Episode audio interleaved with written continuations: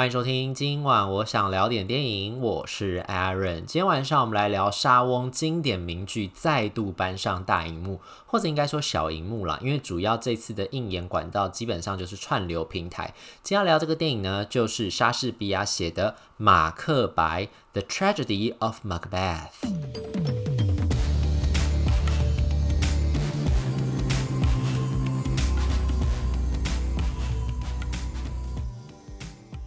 The Tragedy of Macbeth 其实是这一次的这部电影它所下的这个标题啦。原来这个剧名应该就只有 Macbeth，就马克白这三个字而已。反而是中文就是依照一直沿用这个原来的剧名，就叫做马克白。那这次这个马克白呢，其实我之前有录过另外一集的 podcast，然后讲的是马克白这个故事。然后那个时候其实主要讲的那个电影，根据的那个电影呢，是二零一五年，就是 Michael Fassbender 跟法国女星 Marion c o t i a 演的那个马克白。然后这一次。讲的这个呢，则是刚刚就是在 Apple TV Plus 上面呃上了那个串流平台，然后大家如果有兴趣的话，也是可以直接去 Apple TV 上面找来看，因为它已经上架了。然后 Apple TV Plus 呢，一样现在也有那种七天的免费试看期，所以上面有一些电影，如果大家有兴趣的话，也可以趁那个七天免费期的时候先看一看，其中就包括这次的这个马克白。这次这个马克白最大的看点呢，就是我之所以还要再介绍他一次，就是我觉得他的看点其实不只是他原来的那个故事，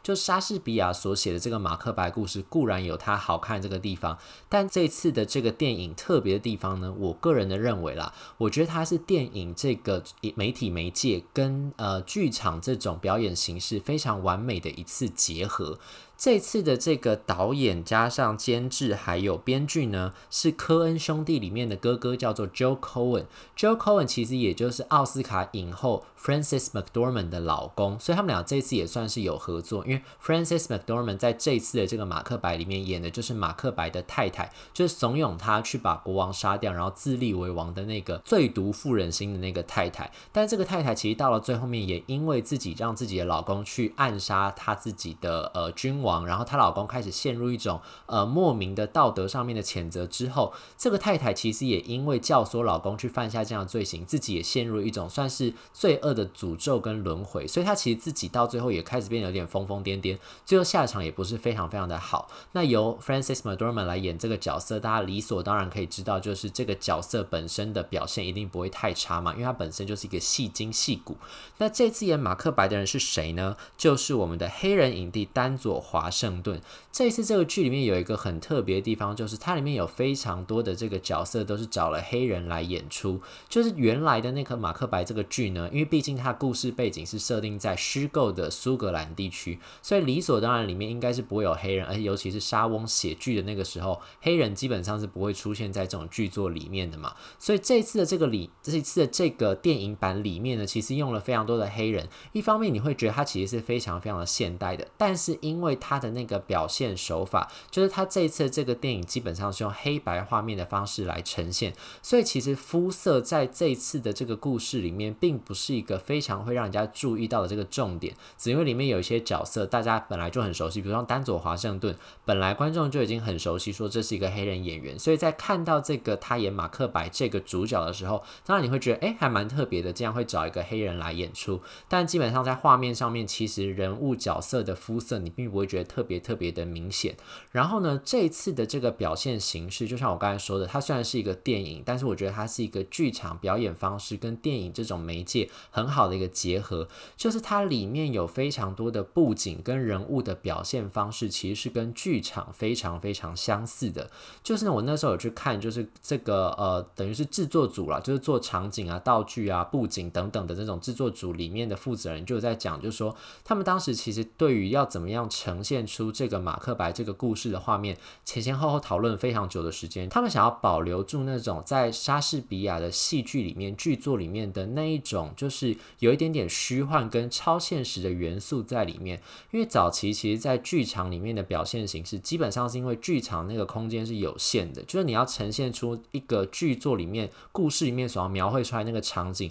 本来就只能用有限的空间跟道具，只能表现出那个意思，未必能够表现出整个。这个布景里面真实的那个样貌，比如说像二零一五年的那个马克白里面，基本上就是用电影的方式，用了现在那种实景拍摄那个方式，去打造出一个真正那个场景，然后人家让人家觉得说这个故事非常非常的真实。但这次的这个马克白呢，我觉得他走的是一个极简风，就他用的是像剧场那样的方式，就是他只写意，但他并没有想要写实。就他像比如说像那个城堡的这个搭景好了，他会让你看到城堡的这的内景，但是你可以明显感觉出来，这个只是搭出某一个小小的角落。你甚至可以想象，在这个镜头的外面，它那个城堡的边边是一个开放式的空间，就是片场里面那种开放式的空间，像我们在看电影里面实境秀里面一样，你可以甚至可以想象说，旁边会有灯光，会有工作人员在镜头后面走来走去，就是那样的一个空间里面。但是呢，它里面依照简单那个布景，还有那个线条跟呈现出来那个光影，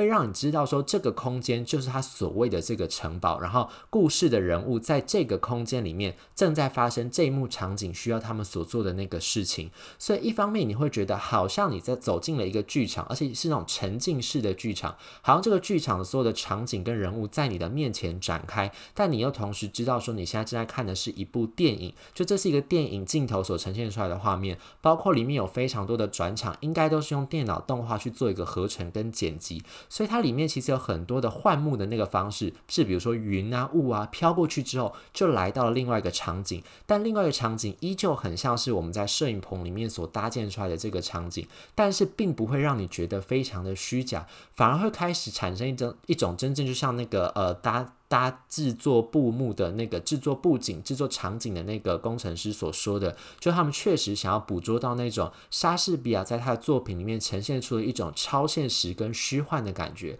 甚至像在这个剧里面，我自己觉得啦，个人觉得非常非常抢眼的一个角色，就是饰演那个女巫三姐妹的那个叫做 Catherine Hunter 的一个剧场老，算是剧场老戏骨了。Catherine Hunter 这位演员，其实对一般在看电影的观众来说，应该并不是非常熟悉的角色。包括像我一开始也是不认识 Catherine Hunter 的，我后来是看了这个电影里面之后，被她的表演深深的吸引之后，我才去查说这个演员到底是谁。因为你乍看之下只会觉得她就是一位老奶奶，就是一位年老的女演员，但是她在荧幕里面那个表现，真的会让你觉得非常非常的吸睛，你会被她完全被她吸走那个注意力。包括这一次那个呃纽约的影评人协会也将这个最佳女配角的荣誉颁发给了 Catherine Hunter，就是因为他在这个马克白里面的那个演出实在太抢眼、太吸睛了。她这次演出的那个女巫三姐妹的表现方式呢，她是有一点点像是透过现代舞的剧场表现方式，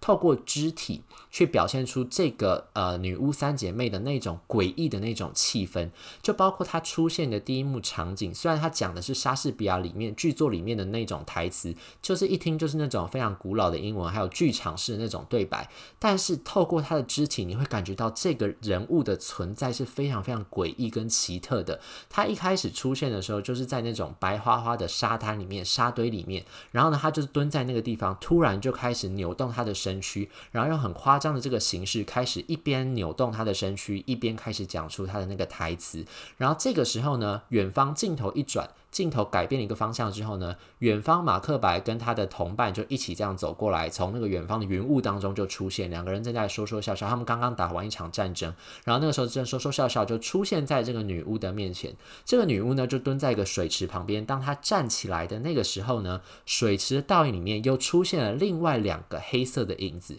于是，在这一幕简单的镜头里面呢，它就呈现出了女巫三姐妹的这个存在，跟之前其他剧作不太一样的的表现方式就是之前其他的马克白可能会真的找三个人来演出这个女巫三姐妹，然后一人讲出一句话，就是很理所当然的这种呈现方式。可是在这一次的马克白里面，女巫三姐妹完全是由 Catherine Hunter 一个人来演出的。她所演，她基本上只有她一个人在讲话，另外两个就是黑影这样子。然后呢，她当时呢，我后来有去看她的那个跟其他媒体的访谈，就是她如何揣摩女巫三姐妹的这个角色。她揣摩方式呢，就是她觉得他们就当时他跟 Joe Cohen 两个人。有在讨论，就说要怎么样去呈现女巫三姐妹的样子。他们就说，一方面希望女巫三姐妹是一个超脱于这整个故事的那种超现实的存在，所以她一方面是那种女巫的那种形态，但同时又是一位年老的女性。另外同时呢，又可能像是一个旁观这个故事的旁观者。然后另外呢，他应该又会那种变形的那种姿态。于是呢，他们就用乌鸦的方式去模拟他的这个形象。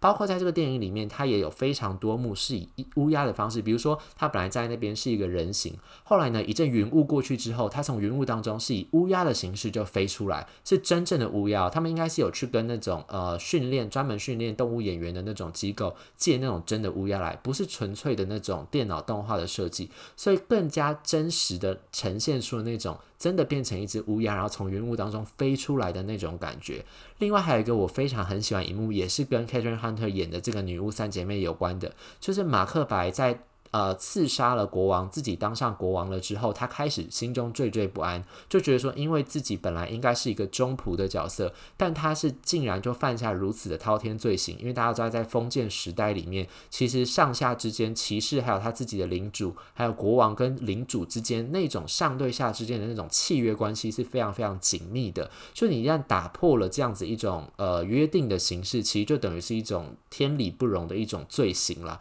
所以其实他在犯下了。他刺杀君王、自立为王的这个罪行了之后，他其实内心当中是非常非常的惶恐不安，导致他自己就开始疑神疑鬼。于是从本来一个人见人爱的当地的君主，甚至是英勇善战，然后名声很好的一个君主，开始就变成了一个暴君，然后实行暴政、暴虐无道的这样一个领主统治者。于是呢，他在那个时候就心中非常的不安，他就一直很担心会有人像他那样子刺杀国王的方式对他取而代之。他对身边的人都开始产生了非常严重的信任危机。于是，在这个时候呢，女巫又出现了。女巫开，他就开始要问女巫，就说：“请你跟我讲说，到底之后我的下场会怎么样？当时你已经成功预言我说我会变成一个领主，我会刺杀我自己的国王，自立为王。但同时，你当时也跟我说，我朋友的儿子会变成这个国家之后的统治者。”也就是说，我可能自己会没有后代，我会没有办法去延续我自己的这个权势跟荣耀，甚至我可能下场会不得好死。请你告诉我之后的结果是什么样？于是，在那个有限的空间里面呢，这个乌鸦，这个女巫呢，就开始召唤她的更算是她更上级的那种灵界的这个存在，因为类似比如说恶魔的化身，或是撒旦等等，就是真的可以说出预言的那个神灵一般的存在。这个时候呢，在这个简单的这个空间里面，简单这个房间里面，他这个片子像我刚才说，它就是一个极简风，所以像他所坐所坐在的这个空间里面，其实它看起来像是一个城堡里面的某一间房间，但是呢，整个画面是非常的明亮而且干净的。它这个空间你照过去呢，它就是三面墙壁，然后呢，这个三面墙壁呢，就是一面可能是一个桌子，一面是有窗户的，另外一面呢，就是放了一个类似床或是座椅的那种台座的一个地方。丹佐华盛顿就是坐在这个台座上面，然后这就是一个非常简单的空间。然后呢，他往抬头往上看的时候，这个空间的上方有那种类似古旧呃古老城堡里面那种飞扶壁啊，或者横梁的那种呃结构。然后在这个结构上面就站着这个女巫，她因为毕竟是乌鸦的化身嘛，她就站在那个上面，跟她另外两个姐妹。但基本上我们只有看到 Catherine Hunter 的那个表情，开始念出了《莎翁马克白》这个剧作里面非常知名的女巫的那个台词跟咒语。然后在这个时之。后呢，镜头一往下放，丹佐华盛顿所在这个房间开始水就开始涨起来了，然后开始淹到了他的小腿肚左右的那个高度。然后在这个水中呢，这个女巫就陆陆续续丢下各种女巫要施法所使用的材料。然后之后呢，这个水中就开始浮现了他要召唤的那个算是主人吧，Master 的那个长相。他开始出现，那个脸庞就浮现在水中，有一个脸人脸的那个影子，就开始跟丹佐华盛顿演的这个马克白说出了他之后的第二个预言。当这个预言结束，因为这一切在马克白来说，这件事情是真实有发生的。但是对马克白以外的所有人，当他们进到这个空间里面之后，不管是这个女巫，还是这个室内所淹起来水，应该都是虚假的，都是不存在的，没有发生过的事情。